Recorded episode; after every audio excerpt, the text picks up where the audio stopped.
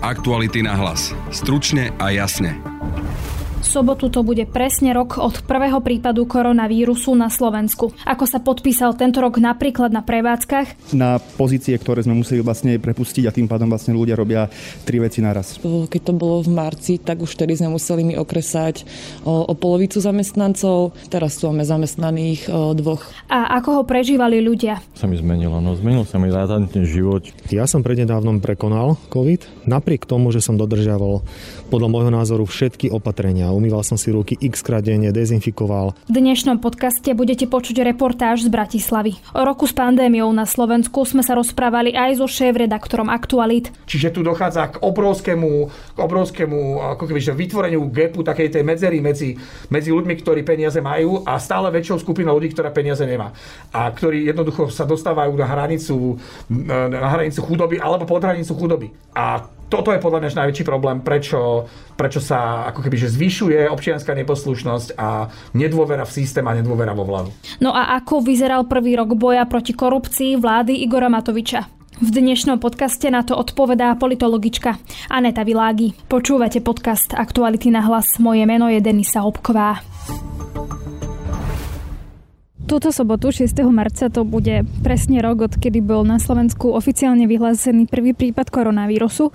Vtedy ho vyhlasoval už odchádzajúci premiér Peter Pellegrini. Slovensko má oficiálne potvrdený prvý prípad ochorenia na nový koronavírus COVID-19. Dnes bol potvrdený tento pacient vo veku 52 rokov, ktorý je toho času hospitalizovaný. My sme sa tak pred samozrejme necelým rokom boli pozrieť do bratislavských ulic a pýtali sa ľudí, ako vnímajú celé opatrenia. Vtedy prevádzky mohli vydávať len cez okienko a podobne. Vypočujte si, ako to bolo vtedy. Dobrý deň, ja som sa vám prišla spýtať, že ako vyzerá to otváranie prevádzok, či vám chodia napríklad viac ľudí, keď teraz sa otvorili prevádzky a aké máte skúsenosti? Je to na Napíšte. Tak počuli ste reakciu. Niekto má, si o to myslí aj, aj toto a následne teda zavreli dvere, nechceli viac nič povedať. Dobrý deň. Vy ste otvorili už včera, alebo ste aj predtým boli otvorení? Už boli aj predtým. A ako to vyzerá, že chodili ľudia nakupovať alebo kupovali menej počas? Strašne málo ľudí. To je Akurát, My sme teraz. tu už mesiac a o ničom, len doplácam. Vás to zasiahlo takisto, že aj keď máte otvorené, tak napriek tomu ten zárobok je nižší. Je nie, že nižší, žiadny skoro. No a ja sa teda v bratislavských uliciach nachádzam aj dnes, teda rok po tom prvom oficiálnom prípade, rok po tom, čo sme sa z ukážkovej krajiny dostali v rebríčkoch umrtnosti hospitalizácie medzi najhoršiu krajinu. A teda pýtam sa ľudí na ulici, že ako teda vnímajú ten rok s covidom, ako im to zmenilo život, čo sa v ich živote prípadne udialo, ale rozprával sa napríklad aj s prevádzkami. Vidím, že ide oproti mne jeden pán, tak idem sa ho teda opýtať. Zmenil sa mi razantne život, čiže nestretávam sa so svojimi blízkymi, ale zase nie je to niečo, čo by bolo tragické. Takže dúfam, že to čoskoro pominie a ako za... Týka tých opatrení a podobne. Nie som kompetentný ich nejakým spôsobom posudzovať, tak ako akceptujem to, že vláda sa snaží robiť, čo sa dá. S niektorými súhlasím, s niektorými nie, ale, ale v končnom dôsledku som sa s tým nejako vyrovnal. Pre mňa je otázka, ako by tá vláda fungovala, keby tá korona nebola. Čiže teraz to všetko veriem, že áno, nesúhlasím s veľa vecami, ale tešil som sa na nejakú zmenu, tak ešte im dávam nejaký čas, aby ma presvedčili, že vedia robiť aj niečo iné, ako robia teraz. Ako vy vnímate teda ten rok s covidom na Slovensku? Ťažko.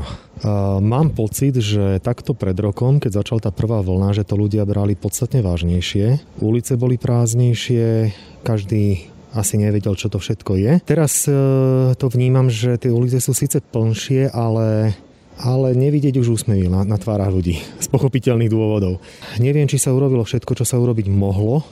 Nehovorím, že sa neurobilo nič, ale celkovo tá nálada, ktorú vnímam, tak je to taká izolovanosť, odmeranosť, ľudia od seba bočia a myslím si, že to zanecha v spoločnosti ešte dlhodobejšie následky. Ja som prednedávnom prekonal COVID, napriek tomu, že som dodržiaval podľa môjho názoru všetky opatrenia. Umýval som si ruky x krát denne, dezinfikoval. Chodil som MHDčkou síce, ale vždy som sa snažil nájsť nejaký kútik a tak ďalej. Napriek tomu si ma to našlo. Videla som vás, že ste si tak obzerali ten výklad obchodu zatvorený. Ako vnímate teda ten rok s covidom na Slovensku? Čo sa vo vašom živote napríklad zmenilo? Zmenilo sa to, že žije sa nám ťažšie, disciplinovanejšie síce. A ja som už taký starší ročník, Nemám taký kontakt s vnúčatami, s mojimi deťmi, tiež sa obmedzujeme. Tak je to nepríjemné, ale nedá sa nič robiť, zasiahlo to celý svet, takže berem to tak.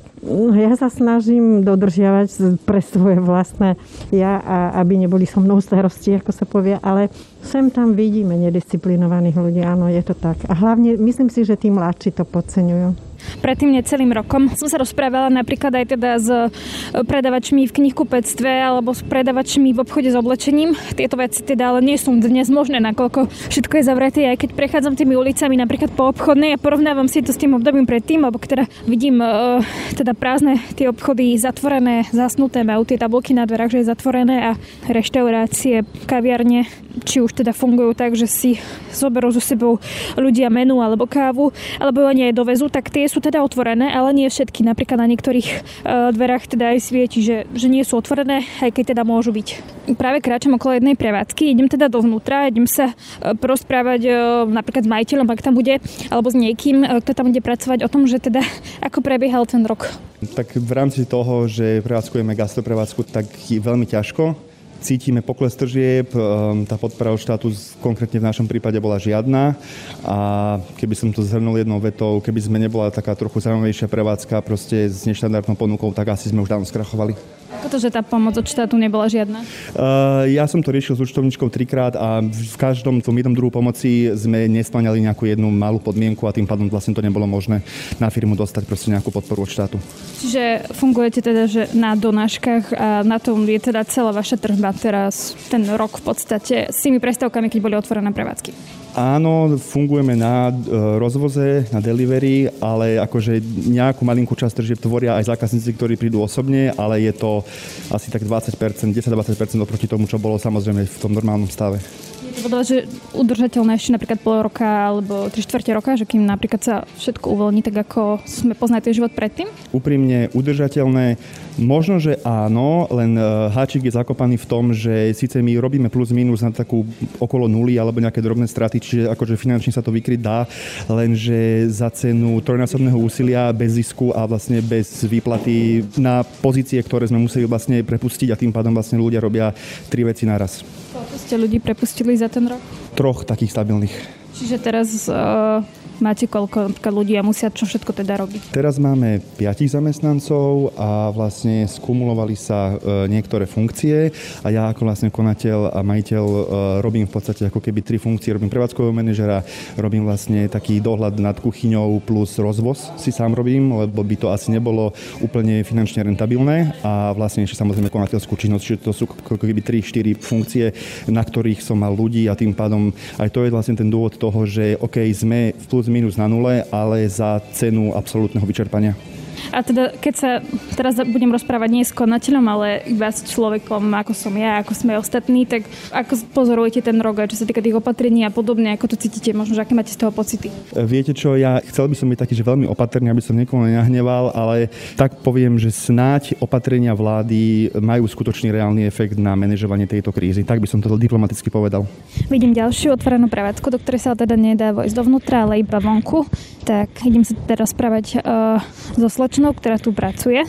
Tak čo týka gastronómie, podľa mňa sme veľmi utržili, ale tak týchto sektorov asi viacej, ktoré majú tiež momentálne asi takúto situáciu. Sa snažíme nejak aj tie koncepty prispôsobiť, aby sme teda aspoň niečo zarobili kvázi na nejaké náklady, ale veľmi teda sa to podľa mňa nedarí, väčšina prevádzka.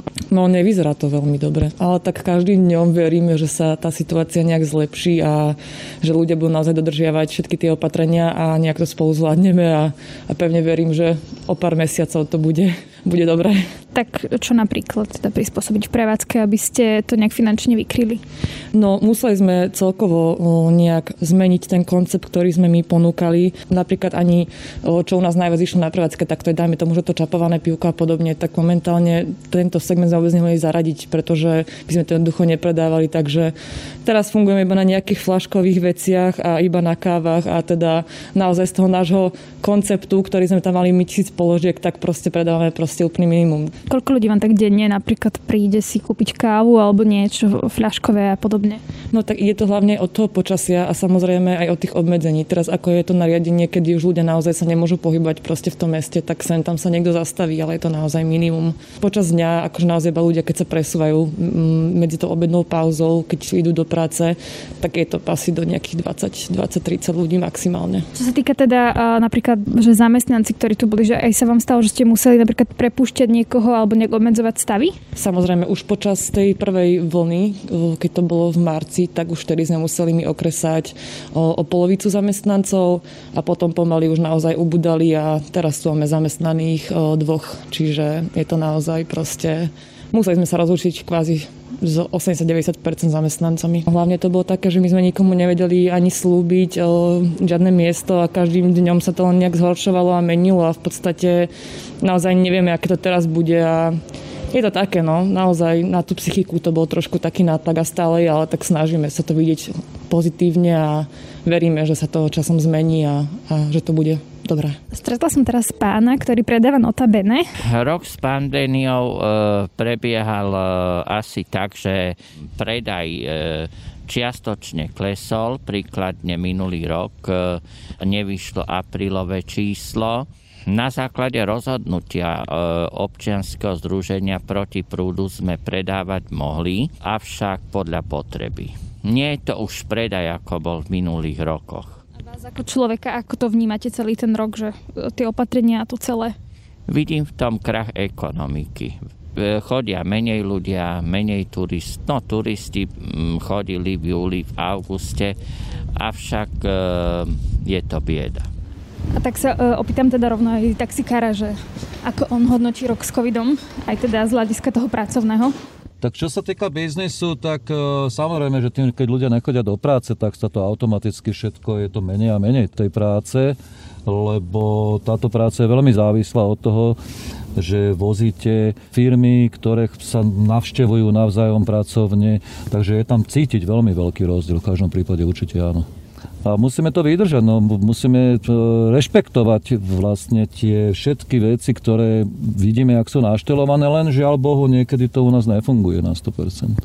O roku s pandémiou sa budem teraz rozprávať aj so šéf-redaktorom Aktualit s Petrom Bardym, ktorého mám aj teraz v štúdiu. Peter, ahoj. Ahoj. Ako teda ty vnímaš ten rok uh, s pandémiou koronavírusu na Slovensku a čo všetko sa v tejto krajine za ten rok zmenilo a udialo? Ako to ty hodnotíš? Toto je úplne iná krajina, ako sme ju poznali za posledných 20 asi 6 rokov, hej, že od 1993. roku, keď Slovensko vzniklo do marca 2020 to bola iná krajina a dnes je to úplne iná krajina. Samozrejme, že hlavný dôvod je pandémia covidu a samozrejme s tým aj ruka v ruke zmena politického smerovania, aj, aj zmena vlády, čiže to, čo bolo pred rokom 2020, ako by už dnes neplatilo. Keby si mal konkretizovať tú zmenu a tú zmena vlády, ako by si to teda opísal, že čo bolo vtedy iné a čo je dnes iné? Ukazuje sa, že všetky tie chyby, ktoré sme urobili v rezorte školstva, v rezorte zdravotníctva, v podstate vo všetkých rezortoch, Eh, do roku 2020 sa nám dnes škárdo vyplácajú, pretože sme neboli pripravení na nič také, čo by už v 21. storočí v civilizovanej európskej krajine malo byť ako keby že štandardom a to je možnosť učiť sa z domu, rôzne technické zabezpečenia na, na výučbu, na, na to, keď sa niečo podobné, ako sa teraz stálo, stane, aby sa jednoducho žiaci mohli, aby nemuseli vypadnúť zo, zo vzdelávacieho systému. Ukázalo sa, že osnovy aj ten štýl e-learningu, ktorý bol do, teda do marca 2020 e, nakúpený, e, bol zastaralý, vôbec nevyhovoval tým, e, tým požiadavkám, ktoré, ktoré doba kladie na vzdelávací systém. Zdravotníctvo úplne, úplne klaklo proste. To, že tu nemáme možno výrazne viac mŕtvych je len vďaka obetavosti záchranárov, lekárov a zdravotníkov v nemocniciach. Ja si pamätám v podcastoch pred voľbami 2020, keď sme sa venovali zdravotníctvu a vtedy jeden z poslancov Smeru, už si meno nespomeniem, povedal, že pre vládu Smeru mostu a a SNS nebola zdravotníctvo prioritou. Oni na to kašľali, ale nielen oni. Jednoducho zdravotníctvo bolo problém a keď, keď už niekto o zdravotníctvo vo vládach do 2020 eh, mal záujem, tak len preto, aby ho vyraboval. Čiže toto všetko nám tu dnes v kombinácii s totálnym nezvládnutím manažovania krajiny zo strany predsedu vlády Igora Matoviča padlo na hlavu a tie následky sú naozaj fatálne, katastrofálne. No to je že jedna vec, že niečo, čo zdedila táto nová vláda, ale ubehol teda ten rok aj tej, aj tej vlády, ktorá teda od marca uh, nahradila tú starú a aj rok covidu a teda máš pocit, že robili takúto zmenu, aby to školstvo, to zdravotníctvo nejakým spôsobom možno bolo lepšie ako tie roky predtým, ako to zdedili? Ja to vôbec neviem odčítať, lebo tu sa ukazuje, že keby ktorýkoľvek z ministrov Matovičovej vlády prišiel s akýmkoľvek nápadom, tak to nie je nápad Igora Matoviča, tak to jednoducho neprejde. E, napriek tomu, že, že prišli s takým konceptom, ktorý mala svojho času aj radičovej vláda, že nebudú robiť krížovú kontrolu, ale že každé ministerstvo bude v kompetencii jednej politickej strany, tak sa ukazuje, že na konci dňa je to predseda vlády, kto rozhoduje o tom, že čo sa kde bude robiť. Pamätáme si veľmi dobre v, na jeseň minulého roku keď vstúpil Igor Matovič do kompetencií ministra školstva a diktoval, ako sa majú riešiť veci v školstve. Toto je naozaj že veľmi komplikované vôbec hovoriť o vláde, lebo toto sa nejaví vôbec ako vláda, ale ako štyri politické entity, ktorá každá vládne na svoje tričko, alebo každá riadi svoj rezort na svoje tričko a robí si pod pláštikom vlády nejakú vlastnú stranickú politiku. Chýbami ako keby ten systém toho že dobrého vládnutia a otvoreného vládnutia, o ktorom hovorili, ten sa úplne vytratil. Ja si nepamätám ani 7 dní po sebe následujúcich, keby sa koalícia správala ako zodpovedná vláda, ktorá má nejaké spoločné ciele, to sa jednoducho vytratilo a každý hrá za seba. Keď sa na to pozrieme z ekonomického hľadiska, povedali sme si školstvo, zdravotníctvo, teraz si povedzme, že zatvorené prevádzky umelci. Rozumieme, prečo to tak je, mm-hmm. proste opatrenia a tak. Myslím, že v tomto teda smere, dajme tomu, či premiér Igor Matovič alebo minister financie všetci proste urobili dosť, že sa pomohlo týmto ľuďom? Tu, tu sa dá jednoducho povedať tak, že prvá vlna pomoci z môjho pohľadu prišla neskoro a bola príliš byrokratická. Ja to možno poviem na, úplne v rozpore s akýmikoľvek eh, pravidlami spravodlivého a zodpovedného nakladania s finančnými prostriedkami, ale tu malo prísť to, že nalejú peniaze do všetkých oblastí, aby tie peniaze jednoducho tam došli a následne mali robiť kontroly. A nie robiť to tak, že každý, kto chce dostať peniaze, tak bude musieť vypracovať nejaký elaborát proste a potom následne príde kontrola, že či si to vôbec tie peniaze zaslúži. Ten systém mal byť otočený eh, naopak a mal proste najprv zachraňovať a hneď na to sa mali robiť kontroly, ktoré by, ktoré by mali ako keby, že, že dať ten, ten štempel na to, tú pečiatku, že, že to ten človek dostal právom a keď nie, tak vtedy má byť sankcionovaný. Je to výrazne efektívnejší spôsob záchrany života a ekonomiky v krajine, ako, ako riešiť prípad za prípadom. To proste to sa ukázalo ako chyba a už na jar sa, sa mnohí ľudia z, z biznisu vlastne spoliehali na to, že ten, ten spôsob, o ktorom hovorím ja, by mohol byť ten, ktorý by, ktorý by mohol zafungovať. A keď tu hovoríme o opatreniach, či pomohli alebo nepomohli, všetky opatrenia stoja a padajú na, na dôvere v inštitúcie. Pokiaľ verejnosť nedôveruje inštitúciám, pokiaľ umelci nebudú dôverovať svojmu ministrovi kultúry, že, že za nimi stojí a že naozaj rieši veci tak, aby mohli byť uspokojené ich eh, minimálne nároky, pretože to mnohí z nich sú, sú eh, samostatne zárobkovo činné osoby, to nie sú zamestnanci štátnych inštitúcií. Takisto to je aj s biznismenmi, ja neviem, v reštauračnom biznise. Keby tí mali istotu, že ministerstvo hospodárstva má ich dôveru, keby, to, keby fitness centra vôbec mali nejaký rezort, na ktorý sa môžu obrátiť a mali s kým rokovať o, o tej pomoci, tak by úplne inak reagovali na tú pandémiu, ako, ako, ako reagujú. Čiže tu chýba komunikačný element medzi vládou, a ľuďmi z biznisu, ale aj s verejnosťou, ktorí by im vysvetlili dôležitosť opatrení a presvedčili, že im majú dôverovať. Táto vláda strátila, strátila dôveru. Jeden z tých posledných prieskumov ukazuje, že 70% oslovených ľudí nedôveruje vláde. No to už je podľa mňa problém vôbec hovoriť o dôvere. A keď čo ľudia nedôverujú vláde, nedôverujú štátu, nedôverujú, nedôverujú inštitúciám, vytvára sa občianská neposlušnosť, umelci sa búrili proti svojej ministerke, ľudia z reštaurácií začali otvárať reštaurácie a išli do rizika pokuty alebo podmienečného e, trestu alebo, alebo zrušenia živnosti len aby zachránili svoje rodiny. My tam sa ukázalo, že aj popri nich sa zviezli aj rôzni dezolati, ktorí popierali e, opatrenia už z princípu, lebo, lebo boli naštepení konšpiračnými teóriami a mysleli si, že opatrenia sú, sú vymyslené na likvidáciu, na likvidáciu podnikania. Teraz toto všetko sa tu udialo a my, my musíme dokonca si ešte povedať, že je tu veľká skupina ľudí, drobných živnostníkov, ktorí nemajú inú možnosť, ako obchádzať opatrenia, pretože im oni, pristal, oni ostali úplne bez príjmu. To nie sú ľudia, ktorí mali veľké, veľké príjmy. To sú ľudia, ktorí sú často zauverovaní, ktorým banky síce odložili splácania úveru alebo istiny, ale musia stále splácať e, úroky. Čiže tu dochádza k obrovskému ako keby, že vytvoreniu gapu, takej tej medzery medzi, medzi ľuďmi, ktorí peniaze majú a stále väčšou skupinou ľudí, ktorá peniaze nemá. Ktorí jednoducho sa dostávajú na hranicu, na hranicu chudoby alebo pod hranicu chudoby. Toto je podľa mňa najväčší problém, prečo prečo sa ako keby že zvyšuje občianská neposlušnosť a nedôvera v systém a nedôvera vo vládu. A teda to je úplne že záverečná otázka. To je rok a vidím, teraz si opísal, čo všetko sa udialo a čo nebolo zvládnuté tak, ako malo byť. A teraz, že čo teda s tým? Ja, ja neviem. Ja naozaj neviem, pretože neviem si predstaviť, čo by sa muselo stať, aby vláda získala naspäť e, strátenú dôveru. Ne, neviem si to predstaviť. Hej. Igor Matovič od nástupu do funkcie minimálne v súboji s covidom hľadá ako keby, že nejaké Deux ex machina, nejaký zázračný prístroj, nejaké zázračné riešenie boja s covidom. Nenašiel ho, namiesto toho sa tu vytvorilo napätie, či už v koalícii, alebo verejnosť versus vláda. A, a to napätie sa len a len zväčšuje. Čiže namiesto hľadania zázračného mechanizmu, ktorý vyrieši pán pandémiu na Slovensku, by sa mala asi vláda začať venovať e, skutočne praktickým veciam, ako je trasovanie, ako je testovanie, o ktorý typ e, e, vírusu COVID ide, o ktorú mutáciu, riešiť tieto veci so samozprávami, nespoliať sa na, správ, na samozprávy a hodiť všetko na ne.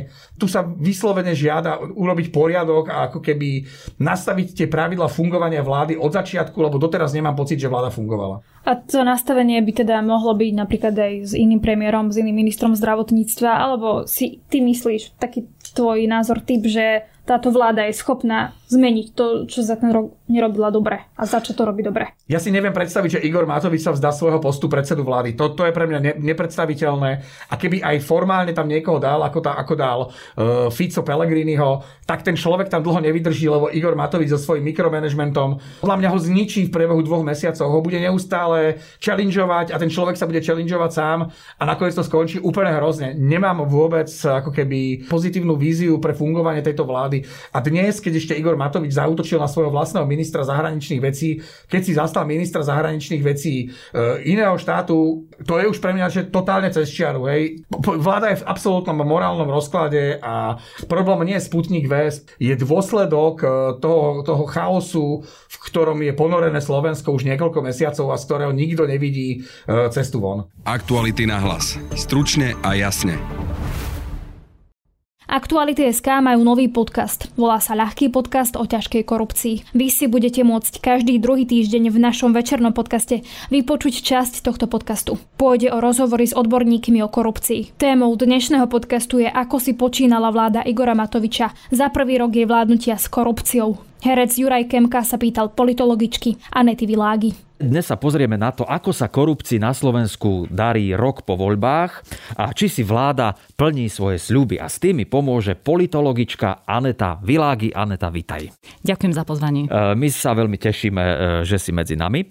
A hneď na úvod by ma zaujímalo, ty ako politologička určite vieš, e, čo môžeš od politikov čakať.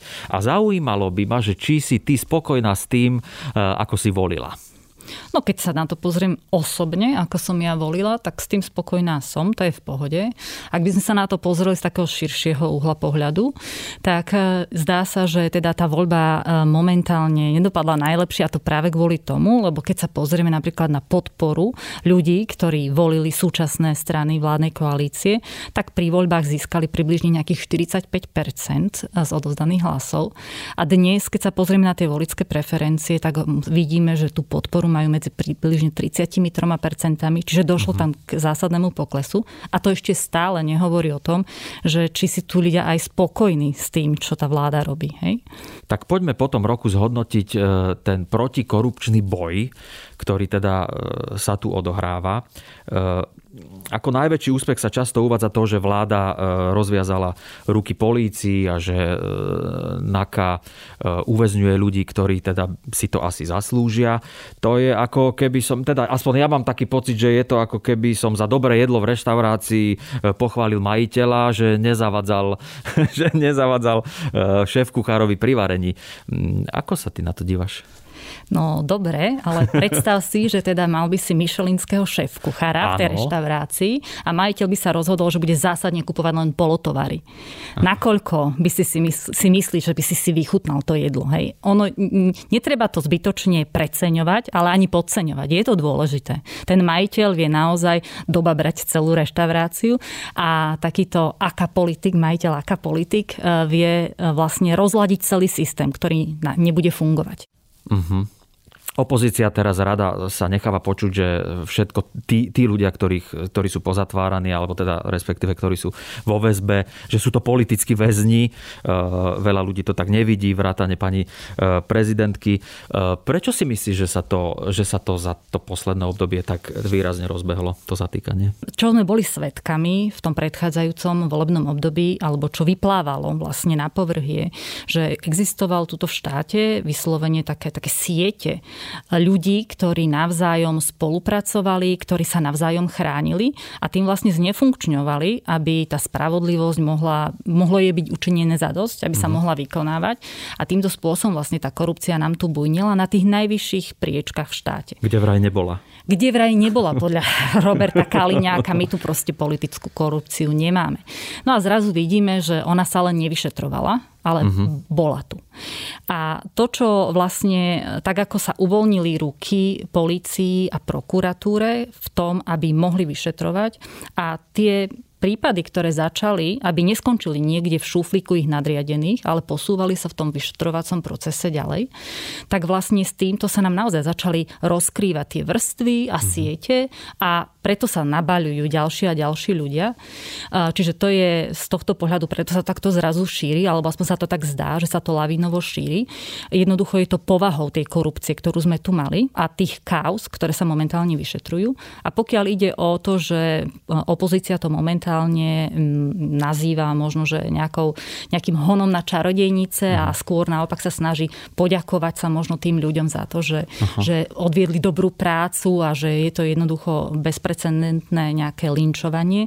Tak ja keď si to tak predstavím, že by som teda mala takýchto ľudí, ktorí by korupčnou činnosťou prispeli k tomu, aby tá daná politická strana um, sa držala pri moci, tak im tiež poďakujem za dobre odvedenú prácu. Uh-huh, uh-huh. A okrem, okrem tohto zatýkania, vyšetrovania, e, podľa teba, ktorý je taký najväčší úspech toho protikorupčného boja tejto vlády? Čo môžeme považovať za, za taký ako top? Áno. E, ako sme už rozprávali o tom majiteľovi tej reštaurácie, tak naozaj toto uvoľnenie um, a rúk a respektíve vytvorenie prostredia, kde každý z tých zložiek v justícii si môže robiť tú svoju robotu bez toho, aby cítil nejaký nátlak alebo nejakú brzdu, je jedna z dôležitých vecí. Ale samé o sebe to samozrejme, že nestačí. Uh-huh. Táto vláda mala viacero takých opatrení proti korupcii, ktoré si dala do svojho programového vyhlásenia a um, žiaľ nie až až tak veľa vecí sa podarilo za ten jeden rok uh, pretaviť v, v realitu. Ale ak sa pozrieme napríklad na také dôležité alebo najdôležitejšie. najdôležitejšie možno za ten rok, tak máme tu napríklad nový trestný čin, ktorý sa volá ohýbanie práva a vlastne ten napríklad môže e, spra- zabezpečiť to, že sudcovia si budú oveľa viacej dávať pozor na to, aké rozsudky vynášajú, pretože ak predtým dochádzalo k tomu, že vyslovene niektoré rozsudky šli proti zákonu, tak predtým to trestný čin nebol. Dnes to už naozaj môže byť trestný čin. Navyše sme zaviedli niečo také, ako správny súd, najvyšší správny súd, ktorý bude disciplinárne stíhať aj takéto prečinenia. Máme tu napríklad taký nový trestný čin, ako je prikrmovanie. Pretože... to, je, to je výborné slovo. To je, to je taký zaujímavý... Ale nie uh, prikrmovanie. ono, si to, ono si to naozaj môžete tak ľahko predstaviť ako, ako od tohto slova. Je to veľmi dobré. Uh, korupcia je, ak dáte úplatok niekomu a za to máte nejakú protislužbu. Okay. A toto prikrmovanie je keď také malé, drobné výhody nejakému človeku v takej verejnej funkcii Aha. poskytujete aj dlhodobejšie, nič si za to nepýtate. Ale niekedy v budúcnosti môže nastať situácia, keď bude ten dotyčný rozhodovať o nejakej grantovej schéme alebo o nejakej verejnej zákazke a vtedy si na vás má spomenúť, že ste jeho kamarát. A toto je to prikrmovanie. Predtým to nebol trestný čin, dnes to vlastne je a na to dokazovanie samozrejme nie je potrebné, že áno, vtedy sa predal ten úplatok, ale je to úplne iný systém dokazovania. Čiže toto je ďalší možno taký, taký, uh-huh. taká novinka z hľadu toho, ako bojovať proti korupcii, ale napríklad aj majetkové priznania sudcov. To sú také drobné veci, ktoré boli za ten posledný rok uvedené do praxe. Toto som sa chcel ešte pri tomto pristaviť, pri tom majetku eh, tých ľudí, ktorí teda sú uväznení, tak ja som zachytil také, že sa im teda na ten majetok, ktorý asi eh, nenadobudli nejakou férovou cestou, že sa im začalo siahať. A eh, toto sa tiež, mám pocit, predtým pred nedialo. My sme tu mali také niečo, čo sa volá zaisťovanie majetku, ktorý pochádza z trestnej činnosti. Čiže to znamená, že zrejme ste si na neho nenašporili prirodzenou prácou, lebo na to ste nemali príjmy ale zrejme ide o, o zisk cez špinavé peniaze alebo peniaze pochádzajú z stresnej činnosti. A toto sme tu mali, ale predtým vlastne sa na tento majetok mohlo siahnuť až vtedy, keď sa vec dostala pred súd. Čiže keď bol naozaj spustené to trestné stíhanie. A toto je momentálne, v tomto je rozdiel, pretože momentálne podľa nového zákona my máme možnosť zaistiť majetok už keď sa začína vyšetrovanie.